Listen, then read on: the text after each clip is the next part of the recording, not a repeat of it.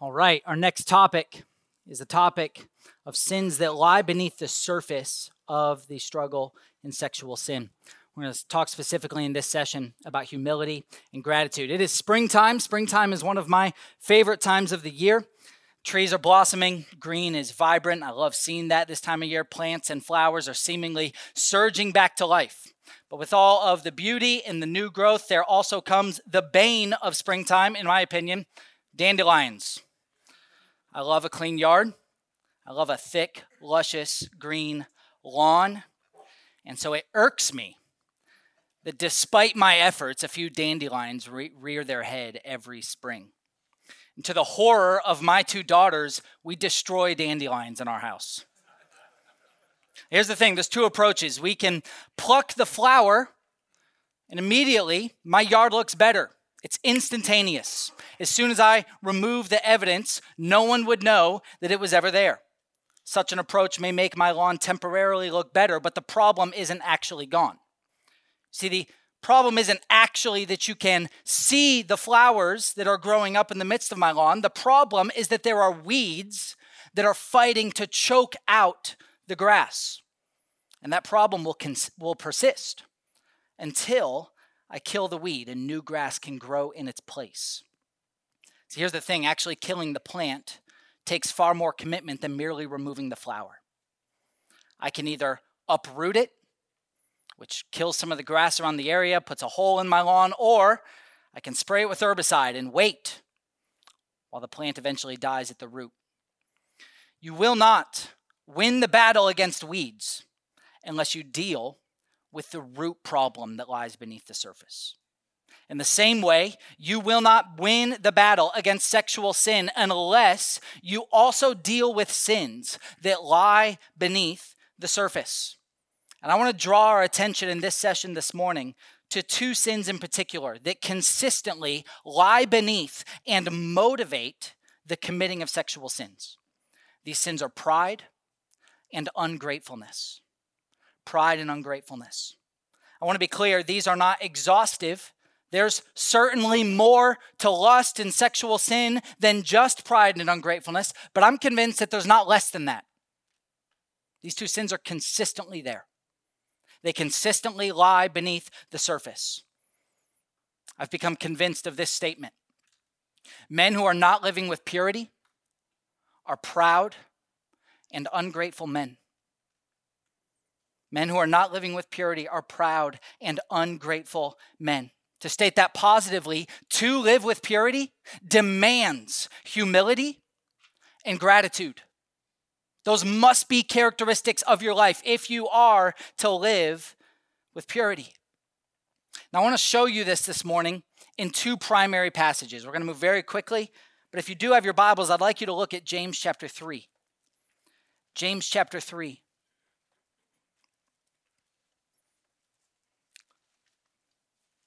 As we look at these underlying sins, first I want to draw our attention to the sin of pride and the need for humility if we're going to fight this fight well. James chapter 3, verses 14 through 16. Let me read that to you. If you have bitter jealousy and selfish ambition in your heart, do not be arrogant and so lie against the truth.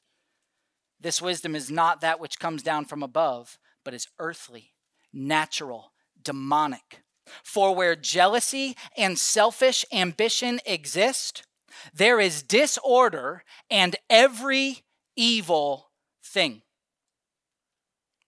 Let's break down those verses for just a minute. In verse 14, James introduces a, a couple of, of sins that lie beneath the surface. He talks about bitter jealousy. Bitter jealousy in verse 14. That is wanting what someone else has for yourself. It is fundamentally, bitter jealousy is fundamentally selfishly motivated. He then describes the sin of selfish ambition. That is to want, that is wanting to make yourself large and to make others small. Those attitudes James describes in verse 14 as arrogant and boastful. He says those attitudes are attitudes that are filled with lies. Verse 15, he says, That's not heavenly wisdom, it's earthly wisdom. He describes it as natural, even demonic. So, what do these sins have to do with purity? Well, James tells us in verse 16, where he says that every evil thing so results from these attitudes of a proud and arrogant heart. Look again at verse 16 of James 3. He says, For where jealousy and selfish ambition exist, there is disorder and every evil thing. Where is every evil thing found? James says it's found when there is selfish ambitions in the heart. There are root sins that lie beneath the surface of other sins. We know this to be true in other categories, it's evident. Um, Dale was just walking us through Matthew chapter 5, where Jesus talks about how murder is a sin, and yet there's a motivational sin underneath that that Jesus warns us about, and that's, that's the sin of hatred. Right? Hatred motivates murder. It's a sin that lies beneath the surface of murder. Sexual sin is the same way.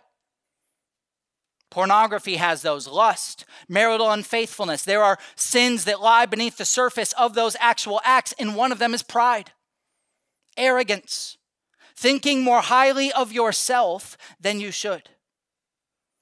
When you are given to sexual sin, impure thoughts, pornography, masturbation, marital affairs, premarital unfaithfulness, lusting, you have a proud and arrogant heart. You think more highly of yourself than you should. You are worshiping and serving yourself rather than God. Those are, those are hard words. So let me say, as Rick said in session number one, this is every man's struggle. Every man is battling with pride in his heart. I am clawing for humility because it is unnatural to me. The question is not, is there pride in your heart? I assure you it's there. The question is, are you battling it? Are you fighting it? The man losing the fight for purity isn't fighting the fight for humility. The man that is clawing for humility is going to find traction in the fight for purity. So, how do we cultivate humility? Just very quickly, just crash course in cultivating humility. There's much more that could be said here, but very quickly, let me just say pray and pray hard. Because humility is unnatural to you. It is a gift that God alone can give. So ask Him for it, pray for it, confess pride. Pray.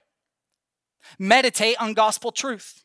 I'll add that to how we can cultivate attitudes of humility. Meditate on gospel truth. Think, spend time thinking upon the fact that you are an enemy of God and that he had mercy on you. Think about the fact that God himself took on flesh to give up his life and pay the penalty for your sin. Think about the cost of forgiveness. Think about the grace of God by which you are declared righteous and can live righteously. The gospel message is fundamentally humbling. It's why the world rejects it. And meditating on that message has a humbling effect.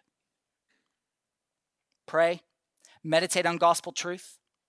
I'll add this know God more. You want to cultivate humility? You need to know God more.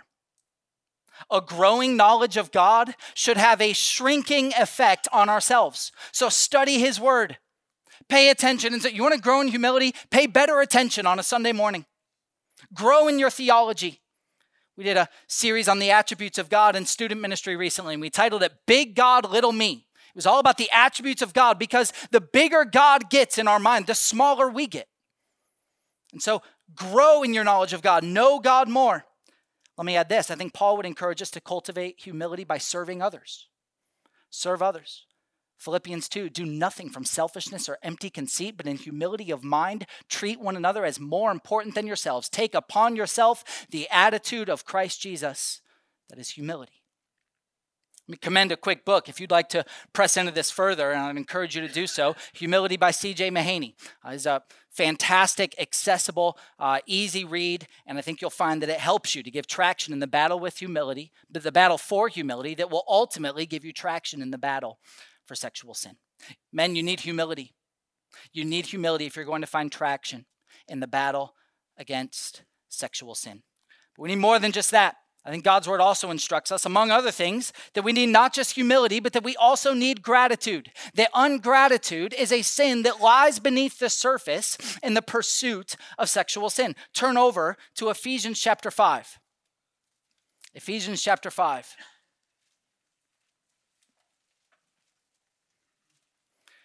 In this text, Paul gives a list of sins, and they're very broad reaching, but several of these words either refer directly to sexual sin or they're tangential to it.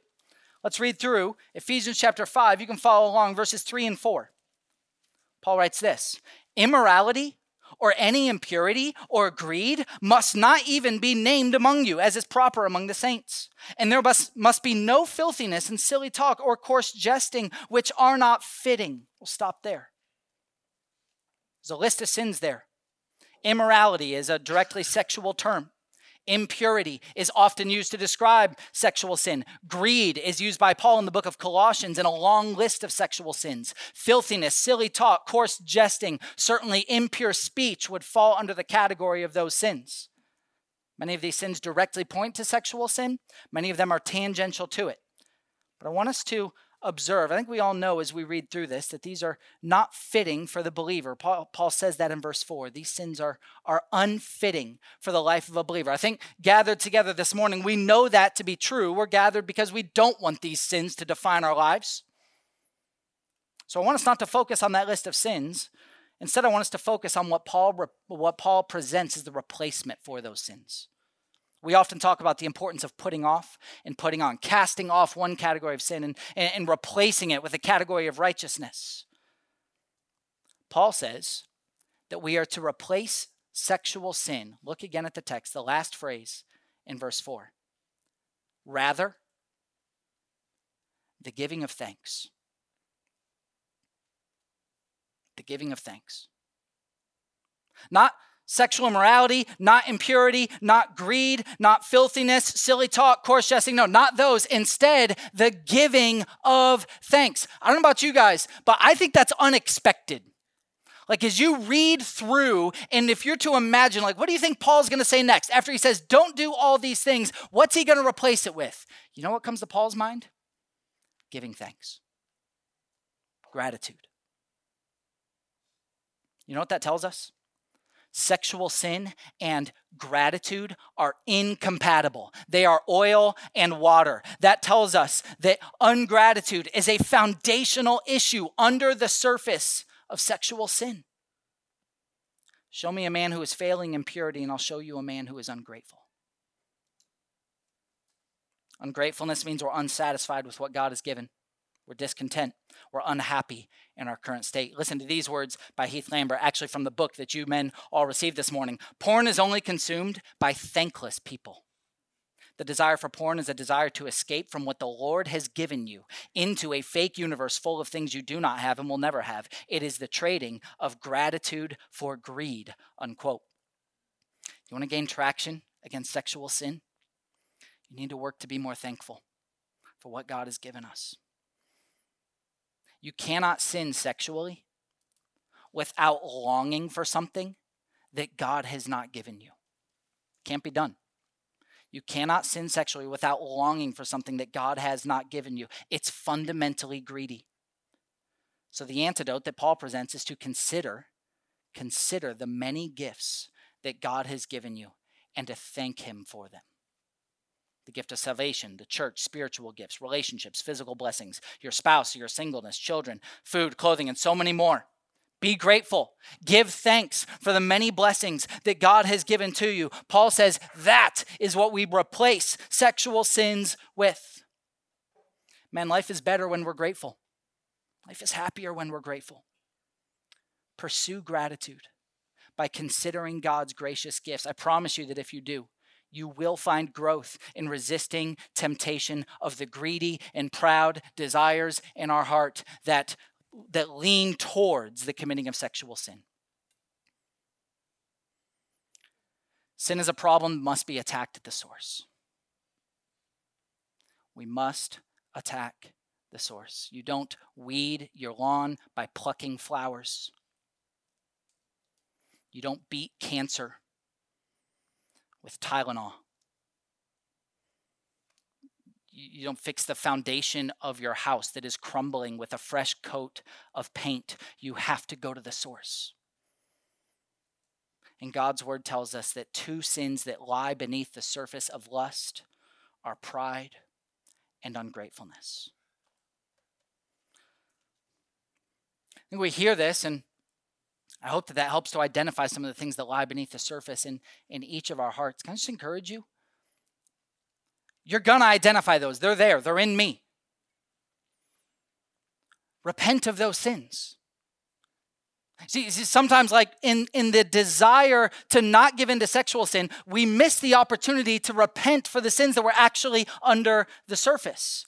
One of the marks of men that are enslaved to sexual sin is that they tend to think that that's their only problem or that that's their most significant problem. They judge their walk with Christ exclusively by whether or not they've looked at immoral images in the last week. You may have found yourself in this position. Do I take communion this month or no? Well, have I looked at anything immoral in the last month or no? Like that is the litmus test of faithfulness. In scripture goes far beyond that. Let's identify these sins that lie beneath the surface and repent of them accurately don't just repent of, of what you looked at, certainly repent for that, but, but repent of pride, repent of ungratefulness, and replace them by God's grace with humility and with thankfulness. Let's attack these sins at the root. I think if you do, you'll find more traction by focusing on pride and ungratitude, casting those aside and seeking every day to cultivate an attitude of humility and of thankfulness. Father, give us the ability to, to identify these sins that lie beneath the surface in our life. We've seen already multiple times this morning that you are concerned with the heart. We want to have hearts that are submitted to you. So, Father, give us opportunity to identify those, the urgency to repent of those obediently. It's in your Son's name that we pray. Amen.